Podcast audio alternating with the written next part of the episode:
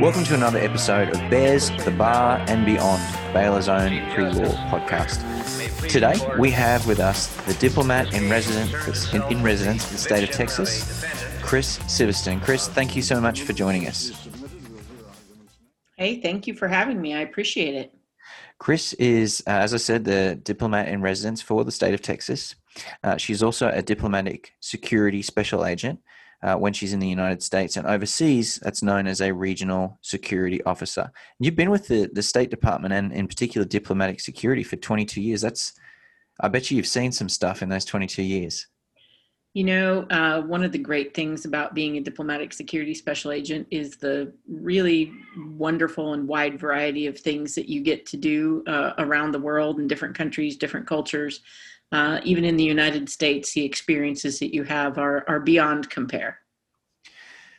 I think this the idea of being a diplomat and working in, in the State Department is very interesting and intriguing to a lot of undergraduates. Um, what what did you study as an undergrad?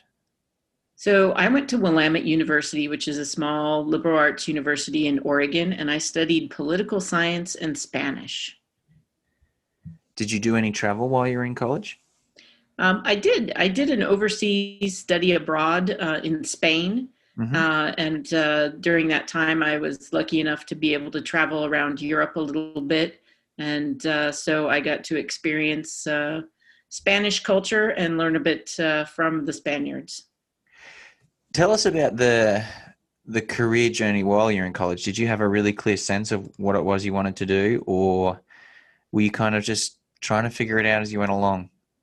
Well, I was definitely trying to figure it out as I went along. I did not have a clear idea that I wanted to go into international affairs. Matter of fact, I thought I wanted to follow my father's footsteps into business, and I was working after college on my MBA, and I worked in the banking industry. And so I, you know, during that process, uh, I was going to school at night, working full time uh, during the day, which I'm sure is, you know, relatable to a lot of your students here and uh, I decided I wanted to try something different. So I moved across the country with a couple of thousand dollars in my pocket and uh, got a job uh, at a contracting agency for the U.S. Department of State. Tell us about the, the banking career. How long how long were you in banking before you decided to to move? Um, probably I was in there for several years. I worked as a in a the compliance section uh, of a bank uh, doing uh, reviews of credit card applications that we had received and if they were correctly data entered and if they'd followed the laws and reviewing people's credit. Um, so I worked there for several years um, and was going to school. Did you find that that experience helped you later on, just being in the workforce and getting some some real world work experience? You know, I really did. Uh, I found that um, I use the the skills that I learned from those MBA classes a lot. Um, and I mean, as you grow and develop, and as a person in your life, you you have experiences and you learn more things, and that's great. Um, and so, I think for me, it was an important part of my development. I came from a very small town uh, with limited opportunities, and so uh, for me, getting experience you know being exposed to different situations different cultures um, that was an important part of my growth uh, and i think it helped me succeed as a diplomat. That's wonderful. So you you're in your banking career and you're thinking ah, what i kind of want to do a little bit of something else. What take us to where we were in that in that journey. So you've just you've moved you've quit your job uh, and now you're moving into government service yeah, so that was that was a, a, a period of a lot of learning. Uh, so I started out as a, a, contractor at the Department of State. They said report to this place called Diplomatic Security, and I'm like, oh, I have no idea what that is, but okay. So I reported there, and I was actually uh, in the recruiting section, trying to recruit, uh, you know, with other folks. I was I was an assistant, uh, working to recruit diplomatic security special agents, uh, security engineering officers, and diplomatic couriers. And those are the three Foreign Service career tracks that we have at the US Department of State uh, for diplomatic security. And um, as I watched the people go through training and come on board and participated in the career fairs and all of all the parts of the process, um, I got really excited about the career. I saw what those men and women were doing and the training that they received. And I, I said, This is the job for me. This is what I want to do. And I worked really, really hard, um, you know, studying uh, for for the tests, um, practicing for the interviews, you know, learning as much as I could uh, by talking to people um, who who knew uh, more about the career than I did. And I eventually, when it came open, I applied and uh, moved moved forward in the career. I was lucky enough to be selected. It sounds like just a complete change from banking too.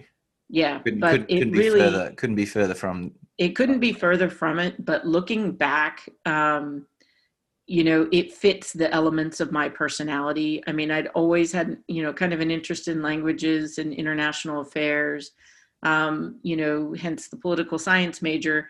But I, I just didn't know what to do with it. And um, I'd always had, you know, I love helping people. Uh, that's a, a big part of my nature.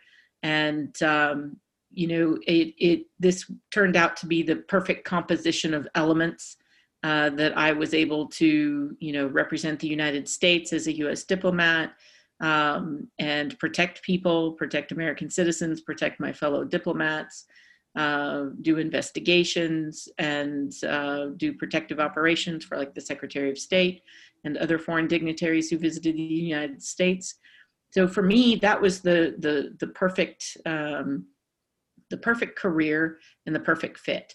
And so I won't say it wasn't a easy, you know, it's not always easy and there are challenges that you face uh, at every turn, but you know, half the fun of this job is being confronted with those new challenges and the variety of work and changing countries or changing locations every one, two, or three years. Um, that's what keeps the job fresh and interesting.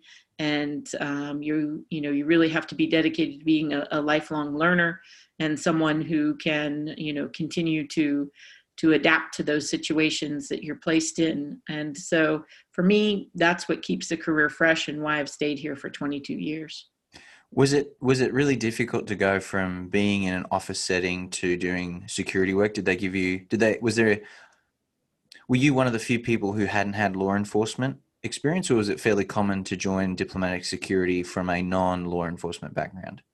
You know, that's a great question. So uh, it breaks out to be about a third have prior military experience, about a third have prior law enforcement, and about a third do not have uh, any of that experience.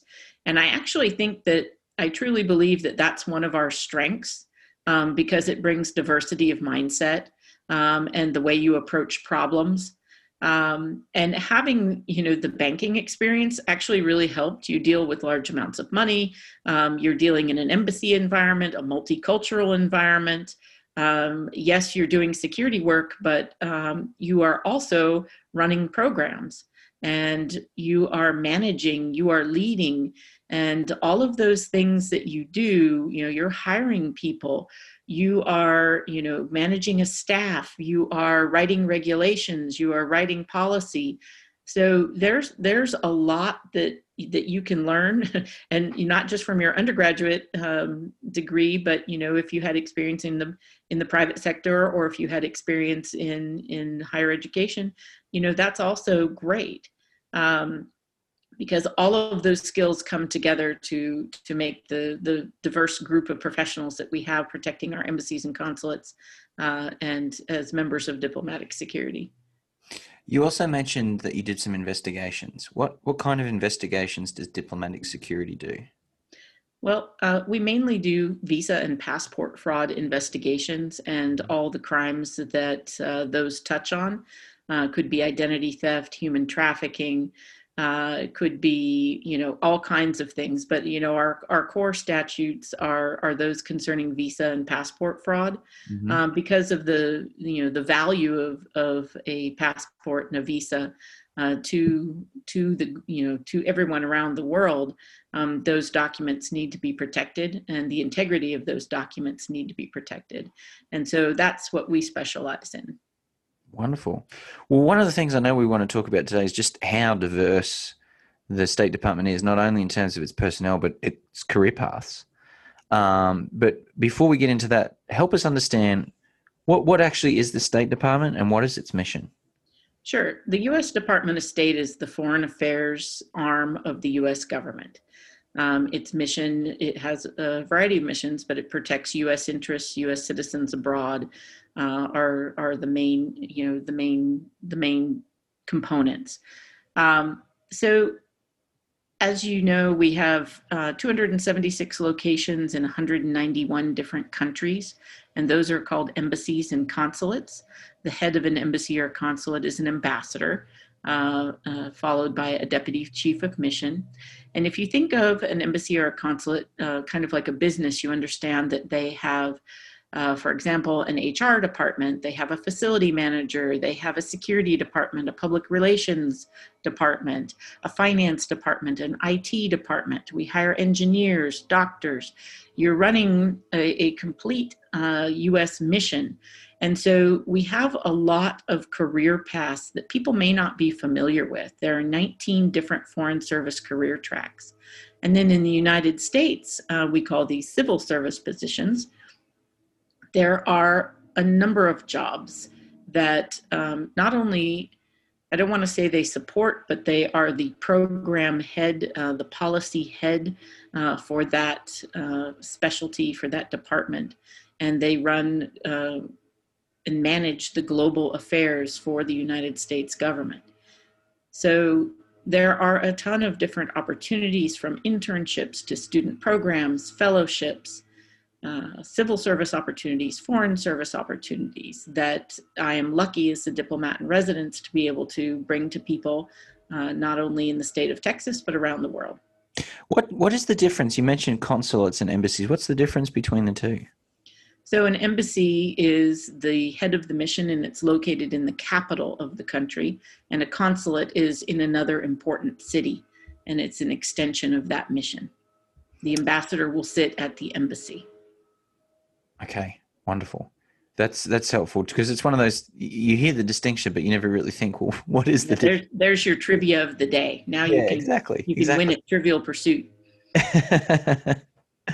You you mentioned that there's a lot of student programs. What are what are some of those programs that students who are interested in the State Department should be looking at?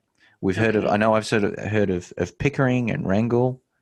Yep, those are some of the some of the fellowships. Um, we have some fellowships that help. They are merit and need based fellowships uh, that help target groups that are historically underrepresented in the United States uh, Department of State and uh, those are, are very famous ones. We also have a new one called the Foreign Affairs IT Fellowship, uh, and that one is also for IT professionals, and that one is actually open now for application. Paid internship. Well, all of those opportunities are found on USA Jobs, uh, and you can also, there are internship programs. Uh, for our internship programs, you can either choose an embassy or a consulate overseas or uh, work at the Department of State for the internships. Um, I mentioned the pathways programs. Those are all also civil service opportunities. All of the opportunities are advertised on USA Jobs, but you can also check careers.state.gov.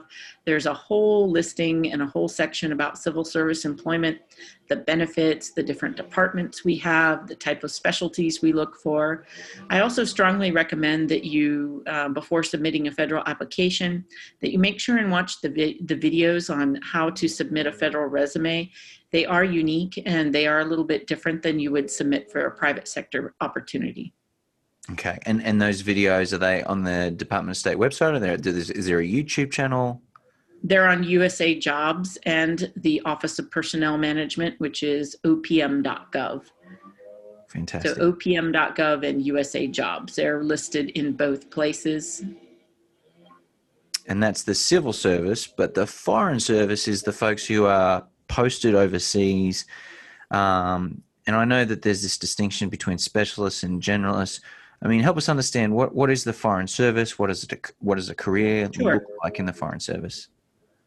So the Foreign Service are the foreign deployable U.S. government diplomats uh, that work at our embassies and consulates around the world. Um, and the Foreign Service is a lifestyle. It's not just a, a career and a job. Um, it has to be something that you're comfortable with. uh, you know, because you do move every two to three years. You rotate uh, in assignments and you go to a new a new country, a new culture. Um, we have a robust language program. Many of the positions require you to learn a new foreign language. Uh, so part of your training for that position would be go to go to our Foreign Service Institute in Arlington, Virginia, to learn another language.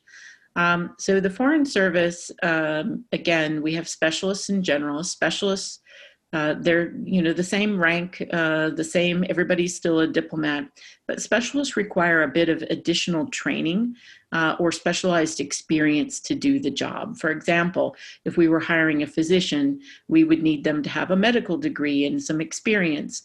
Uh, if we were hiring an engineer we would need them to have an engineering degree uh, if they were going to be building you know some of our our very complex and sophisticated embassies overseas. We would want them to have those qualifications uh, that that make sure our buildings would be structurally sound. Um, foreign service generalists are in the categories of management consular affairs public diplomacy political and economic officers. And those officers apply by taking the foreign service officer test and can accept assignments in between and in all of those different career tracks throughout their career. You do have to declare one preference going in, for example, if you wanted to be a public diplomacy officer, uh, but you would accept it. You could and would probably do throughout your career assignments in a variety of those career tracks. So and you so, could go in public diplomacy and then maybe after three years decide, you know what, I actually really want to do political affairs and move across? Um, there is a mechanism for moving across uh, uh, and declaring a new track, uh, but you can accept assignments in a variety of, of, of those tracks when you're a generalist. Uh-huh. And so to officially right. not declare yourself a public diplomacy officer and be a political officer, you just have to do the, the training required for the job. And almost everybody serves in consular affairs. Uh, and that's assisting American citizens overseas and uh, doing visa and passport services and a variety of other services that they do for our American citizens. And and what do political uh, and economic affairs officers take take care of? Because I think when people think of diplomacy, I think they do have this kind of political element to it. Um, help us understand those two tracks. Right. Those those uh, officers um, they handle different portfolios, but the work is somewhat similar. Uh, for example, the economic officer, uh, you know, may deal with issues of international trade, uh, international business, um, uh, the the monitoring the economic affairs and relations between that country and the United States um, they not only do reporting, but they also, you know, attend meetings and work to uh, provide the U.S. point of view to those foreign governments and try and influence uh, the decisions of those governments uh, to be favorable to the United States. And the political political officer does the same thing, uh, but you know, it could be uh, they all handle different portfolios and those are listed on careers.state.gov but you know for example reporting on religious freedom uh, in a country or reporting on you know the election that's going to be coming up or you know what if there's an important treaty or a matter before the un um, you know how would how would the us uh, what is our viewpoint on that position and what is the viewpoint of that host nation uh, where they're serving. So those are just some some examples. Um, all of all of the the U.S. diplomats are are good writers. Uh, so if that's something that you aspire to be, um, all of these positions uh, make sure that your writing skills are are clear and concise, uh, so that you can help communicate that back uh, to the United States and give that information to decision makers in Washington. Yeah, because I, I, guess the, the folks higher up can't read, you know, 50, 300 page outlines. You've got to be able to distill really no. complex ideas to briefs, essentially. That's correct. And so, um, you know, the, the an important element in all of our positions is is communication. Uh, because that's what you're you're doing. You're trying to make those connections uh, with people from other countries. And whether that's verbally uh, in in a speech that you do or at a meeting that you do or you know at a, a school that you're talking to um, you know those connections are very very important and, and can really change people's ideas uh, about the united states. Yeah. I, I do want to walk through the process of actually becoming a foreign service officer. But just quickly we mentioned some of those specialists uh, yes. and the different the different categories there. Uh, in your experience where do, where do lawyers or people with law degrees tend to land within the state department? Because i think a lot of folks in our pre-law program, even though the State Department recruits very, very widely in terms of academic majors, let's say someone does aspire of does aspire to go to law school or to practice law for a little while and then move into the foreign service. Where where do lawyers generally land? Um, they, uh, I tend to see them in in a few different specialties. Number one, um, in the Foreign Service Officer Group, uh, they could be serving in any of the the five categories that I mentioned. The management officer uh, would be dealing, you know, with the logistics of the embassy, the HR, the finance, um, you know, the the the the mechanics of running the embassy kind of in, not necessarily an internally face internal facing role because they definitely uh, have a role uh, to play with the host nation a very very important role. Um, and then you know political officers economic officers public diplomacy consular all of those uh, have folks who are attorneys. And the other place that i see them especially in the specialists is diplomatic security special agents. Hmm. Um, a lot of folks uh, have a law degree and they uh, use those skills uh, either on the investigative side or on the regional security officer side um, and throughout the organization, frankly. Uh, and bring those those wonderful skills they learned at law school to assist diplomatic security in carrying out its global mission. Interesting, very interesting. So, I mean, that's the thing. It seems it's one of those organizations where you can go on a bunch of different career paths yes. and have a fair bit of flexibility. Let's say I've listened to this podcast so far, and I, am actually really interested in becoming a foreign service officer as opposed to um, the civil service, and I, I, do want to go overseas and I want to be part of that forward-facing mm-hmm. mission. Um, you mentioned the foreign service officer test. What is it? How do I take it? Can I take it more than once? The, the, tell tell us about that test. Sure. So let so that's how you apply for the foreign service generalist positions okay? Um, so we'll talk again about the specialists in a minute. So because it is different. So the foreign service generalists or they're often often referred to as foreign service officers you take the foreign service officer test. It's offered three times a year um, and it's a general knowledge test, and it covers a lot of different items, you know, from history to mathematics to culture, um, you know, and there's a complete listing and a preparation guide and sample tests all on careers.state.gov. And that's where you need to start. That's where the link is to sign up for the test. Um, you can take it once a year. Um, if you are not successful and you don't pass it the first time, I encourage you to sign up again um, the following year. Not everybody pass on the first try. Uh, you do have to submit your personal narratives. Uh, and those are uh, you'll see in the preparation materials those are an important piece of the evaluation they tell your personal story um, and make sure you put some time and effort into those. They're not reviewed at the time you take the test, but you do have to submit them then. And that's a change uh, that recently happened. So those are submitted later on in the evaluation process. But I want you to understand that those are, are critical to your success. So you should definitely have somebody read them over and make sure that you are uh, submitting your best written product possible. So you begin by taking the Foreign Service Officer test. Um, once you pass that, you go on to a qualifications evaluation panel. Um, that will take um, several weeks to be conducted uh, for the number and volume of, of people that we have go through. Um, after that, you're passed on to an oral assessment, which is a full day. Uh, it includes a case study exercise. It includes um, individual questions. Uh, it includes group exercises. And again, you'll be um, given preparation materials. There are webinars you can attend uh, prior to each step of, of uh, this process. Um, but it, it, the oral assessment is also very important, and we evaluate something you'll see in our website called the 13 dimensions. Um, and those are really important for you to focus on because those are the actual skills uh, that we think are important to a successful uh, diplomat. And so that's what they're going to be evaluating during the oral assessment.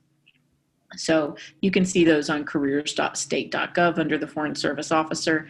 The 13 dimensions are clearly listed with descriptions of each. Um, it's a good idea for you to do a self assessment even before you start the process and kind of see where your strengths and weaknesses lie. And do you have examples from your life uh, in each one of these dimensions? That will really help you along the way um, and you may find oh i have a few months you know to to the to prepare. Um, maybe i need to seek a volunteer opportunity or maybe i need to um, put some attention to these other dimensions. And i think they're widely applicable to uh, employment in general. Uh, mm-hmm. these are uh, you know skills that make you a, a successful creative employee. To what extent do you have to have every skill? Because i think there'll be some folks out there who are hearing this and thinking you know, I'm a poli sci major or I'm a great mm-hmm. text major, and they haven't had to do a lot of quantitative analysis. Well, that's a great question. Integration. You are not going to be, you know, 100%, you know, a superstar in every one of these, you know, at every one of these 13 dimensions. It's just not possible. You need to have some skill in, in each one of them and be able to speak about it. You don't have to you know be a, a, you know a literal rocket scientist or you know in quantitative analysis but do you have some examples from your life and are you prepared to speak about them? Um, and and if you if you don't maybe you should you have to have something to say because you're being assessed on that characteristic. So making sure you have some skill some level of of ability that you can articulate uh, is important that's helpful. So we, we got through the oral assessment. Mm-hmm. What is the have, medical and security clearance process okay. like? Because I think that's going to raise some questions for some potential applicants. Sure. So the medical and security security clearance portions, um, you can always reach out to me uh, and speak to your diplomat and residence directly.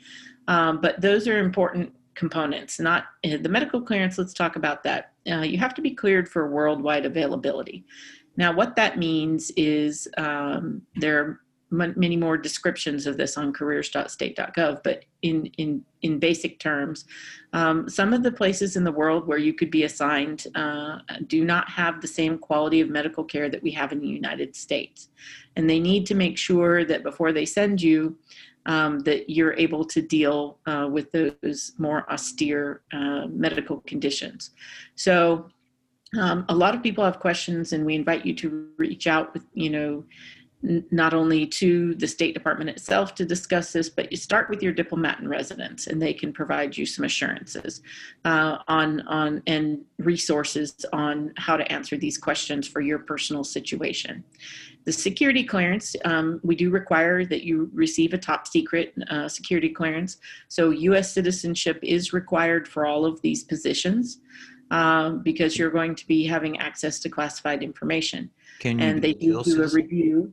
Mm-hmm. Can you be a dual citizen? You can be a dual citizen, yes. Okay. Dual citizens can apply, uh, but you do have to have U.S. citizenship instead of, for example, permanent residency or solely citizenship in another country, um, because that is an important element of the security clearance process. So they will do a review of your life, uh, your work, uh, talk to your coworkers, uh, talk to your roommates, uh, talk to all kinds of different people. And the timeline, let's talk about that. It takes from 12 to 24 months uh, for all this process to be completed. And after the security and the medical and all the other steps, you are um, have a suitability review panel. And that just takes all the elements together and does one final look uh, to make sure that you're a great candidate for the U.S. Department of State and to serve as a diplomat uh, representing America. Uh, and after that, you're placed on a re- uh, register, which is a list of eligible hires uh, from which they make the job offers and uh, offer offer the to send you to a training class. And so. it's a long process, and you do need to be resilient. Your diplomats and residents are here uh, to help answer questions and coach you along the way. And let's take a step back to the Foreign Service Specialist because we talked about how you become a Foreign Service Generalist. But the specialists are um, a resume based uh, application process for the first step, where instead of the Foreign Service Officer test, it's a resume based application process. But the other steps, the uh, qualifications evaluation panel, the oral assessment, the medical and security clearances, and the suitability, review panel are all the same. Um, so you move through those those stages. Uh, again, it takes from 12 to 24 months uh, to move through those, but again, uh, you need to be resilient, and it's it's very much worth the effort. That's yeah. There's a lot to that. Um, I guess one of the questions I have is with a process that takes that long. What's the what's the common kind of age for entering the foreign service? Because if you're going to be doing this application, even as a senior, there's going to be a gap between when you graduate and when you join. I imagine there's probably a lot of people who get work experience before they go. Like, what would be the earliest I could start this process, and what is the time frame that most people start this mm-hmm. process? So uh, you have to be age 20 before you're appointed, uh, and I think 21 by appointment. Uh, but I'll double check that for you. But I think uh, I believe for a time of application it's age 20 and to age 59. Now that's true for all except the diplomatic security special agents. It's 29 and you have to be appointed before your 36th birthday. Okay. And there are some reasons for that. Uh, veterans uh, if you have questions about that, there are some exceptions for uh, veterans. Um, generally, uh, so a couple misconceptions. You do not have to have a degree to become a Foreign Service generalist. Some of the specialists, you do not have to have a degree, a bachelor's or a master's, uh, to become certain categories of Foreign Service specialists. Others require, for example, a, a physician you have to have a medical degree plus five years of experience. Um, so it varies widely. So I encourage you to look at the qualifications for each of the positions that you're interested in.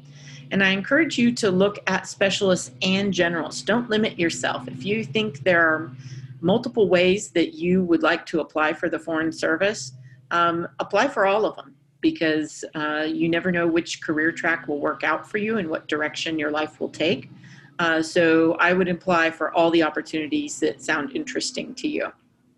Now, as to your average age, um, I don't have exact numbers on this, but I seem to recall um, the average age was somewhere uh, in the mid in mid 30s or early 30s rather uh, for when people apply. But remember, we have folks who are doing second careers, military veterans, and so that doesn't mean that you can't apply right out of undergraduate or again without undergraduate at all. Okay, that's that's very interesting. Um, so you've given us some great information on the process and the different career paths. I'd love to talk about what that lifestyle is like because you're living overseas. You're not always living, li- sorry, living in the most glamorous countries. Not everyone can be posted to Paris. Uh, what what is that lifestyle like, and what's it like balancing a family when you've got to keep moving every two to three years? Tell us tell us what that is like. Sure. And so different different people have different needs, right? So I've been in the foreign service as a single person, as a married person, a couple, uh, and then as uh, with children. So moving moving around uh, the United States or around the world, really. So I've served overseas in Brazil, uh, Luanda, Angola, Peshawar, Pakistan, Buenos Aires, Argentina, and Madrid, Spain, and then also done several assignments in the United States. So um, through the the course of you know the progression in my my life, I looked at how I and what assignments I accepted my criteria for assignments differently. For example, as a single person, I put down absolutely every opportunity that I found interesting.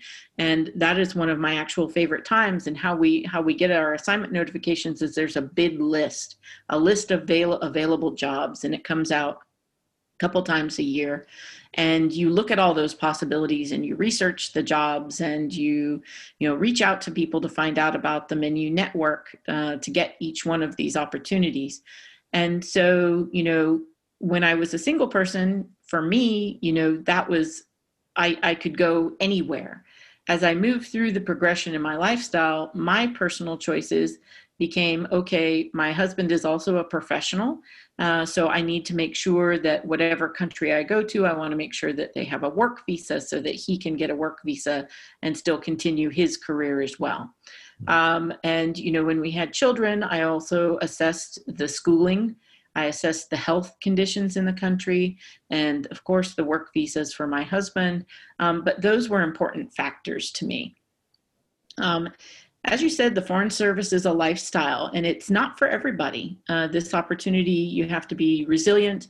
Um, you have to enjoy going and learning about new different cultures and connecting on that deeper level uh, because you're you're a member of that community you're living in that country you're living in that culture and um, you you need to be comfortable with that. And somebody who who who can take that step and and reach out to people and, and acclimate in a new culture. Um, it, it, provides some phenomenal rewards and experiences that if you talk to any foreign service officer um, you know they're some of the most interesting people to talk to because their adventures um, you know they can talk for days about you know just different adventures that they've had and opportunities that you know that they've had that would seem so out of this world to to our you know average american citizen. But um, you know there there are challenges. You have to move every one two or three years. You have to pack up your household. Um, your kids have to start a new school. Um, for me and you have to the challenges of living in a new culture with a new language and while you know you're preparing for that with your training at the foreign service institute and you know there are a ton of resources to help you acclimate again that's not for everybody um, for someone who likes the variety and the challenge um, uh, in the workplace and in their life, this is this is something you should look at. Uh, but uh, you have to make that decision for yourself and make sure, of course, that your family members are 100% on board. Um, and again, chat with your diplomat and residents, and they can help you uh, talk through some of the resources and the benefits um, that make uh, living in the foreign service uh, a true pleasure. You, you we mentioned the the test itself, and you said it was a general knowledge test. How how should one go about actually preparing for it? Is it just a mm-hmm. Just be being well read and, and being aware of what's going on, or are there are there some prep courses out there? How would how should you go about preparing? So, one of the best ways is we have sample tests uh, with real questions, retired questions uh, on careers.state.gov. And so, the first step I tell people is take that test. Um, and there's also a lot of advice your diplomat and residents can give you um, about different reading material, about you know making sure that you are well read, um, that you keep up on international relations, um, and it will they'll really help guide you. Um, but again, you know, it just kind of depends on the individual. Uh, every single person is different and their needs will be different.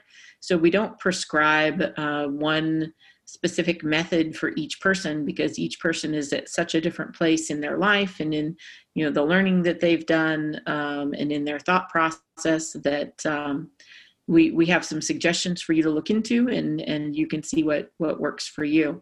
Uh, there are preparation materials. We do not endorse any of those preparation materials that are commercially available. Um, the um, they exist but uh, the the questions on the exam uh, on the that's listed on the careers.state.gov webpage um, those are actual real questions that were retired. So your best and most complete source is going to be on careers.state.gov. Okay, fantastic.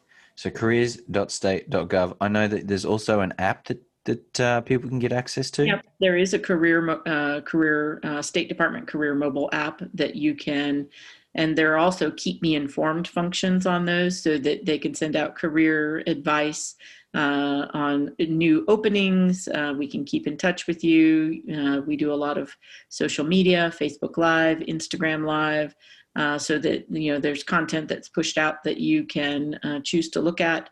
uh, to learn a lot more about careers at the State Department.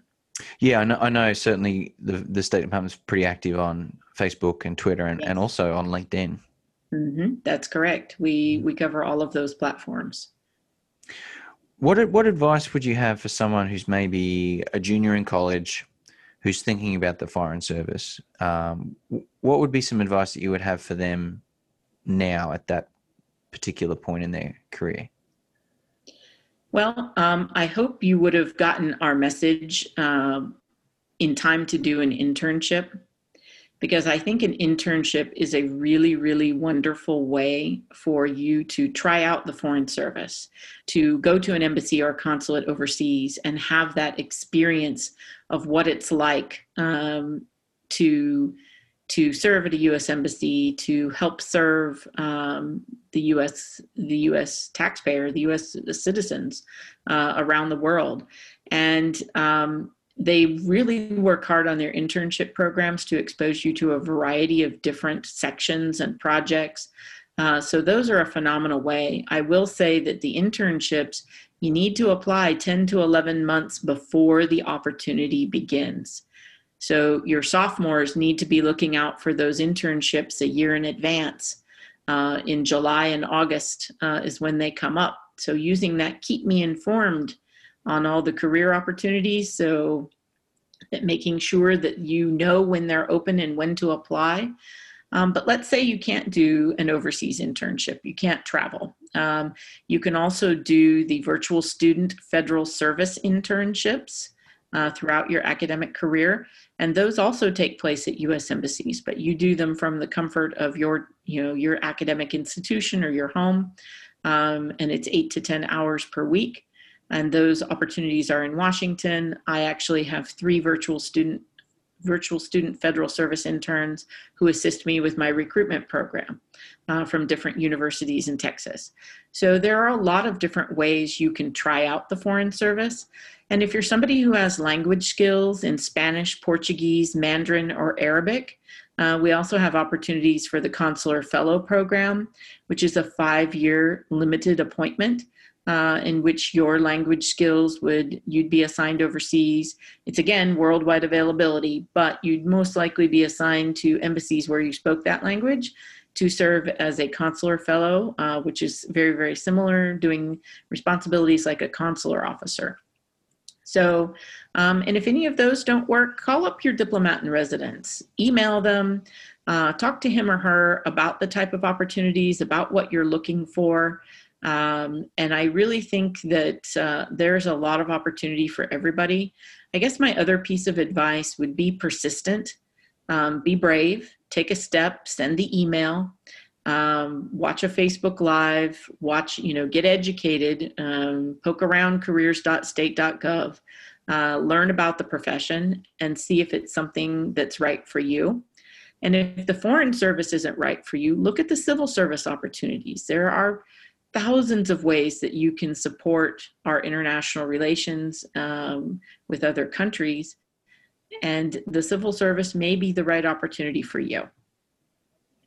This has been very, very informative. You did mention a couple of times the importance of um, diplomats in residence like yourself.